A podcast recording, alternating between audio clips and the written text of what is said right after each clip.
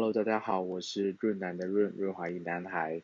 那毕竟要回应最编辑的 Podcast，一定要来讲一个让我印象非常深刻的老师的故事。呃，是我高中时候的老师。那那时候我除了参加游泳队外，也是学校管乐社。管乐社有很严谨的学长学弟制，对指导老师，也就是指挥，也必须要毕恭毕敬，然后讲话要立正站好。那这个指挥老师其实也没有大我们几岁，可能就是二十几、三十岁左右吧。然后也有一个论及婚嫁的女朋友。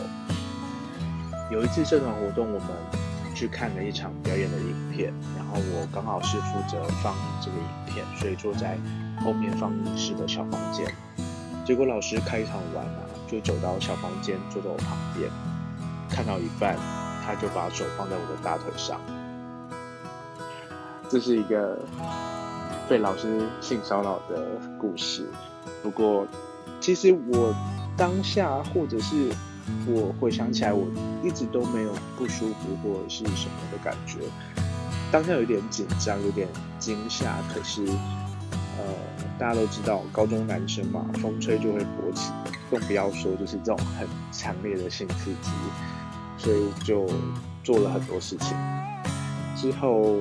呃，也很长，就是然后下课后排练后的特别指导。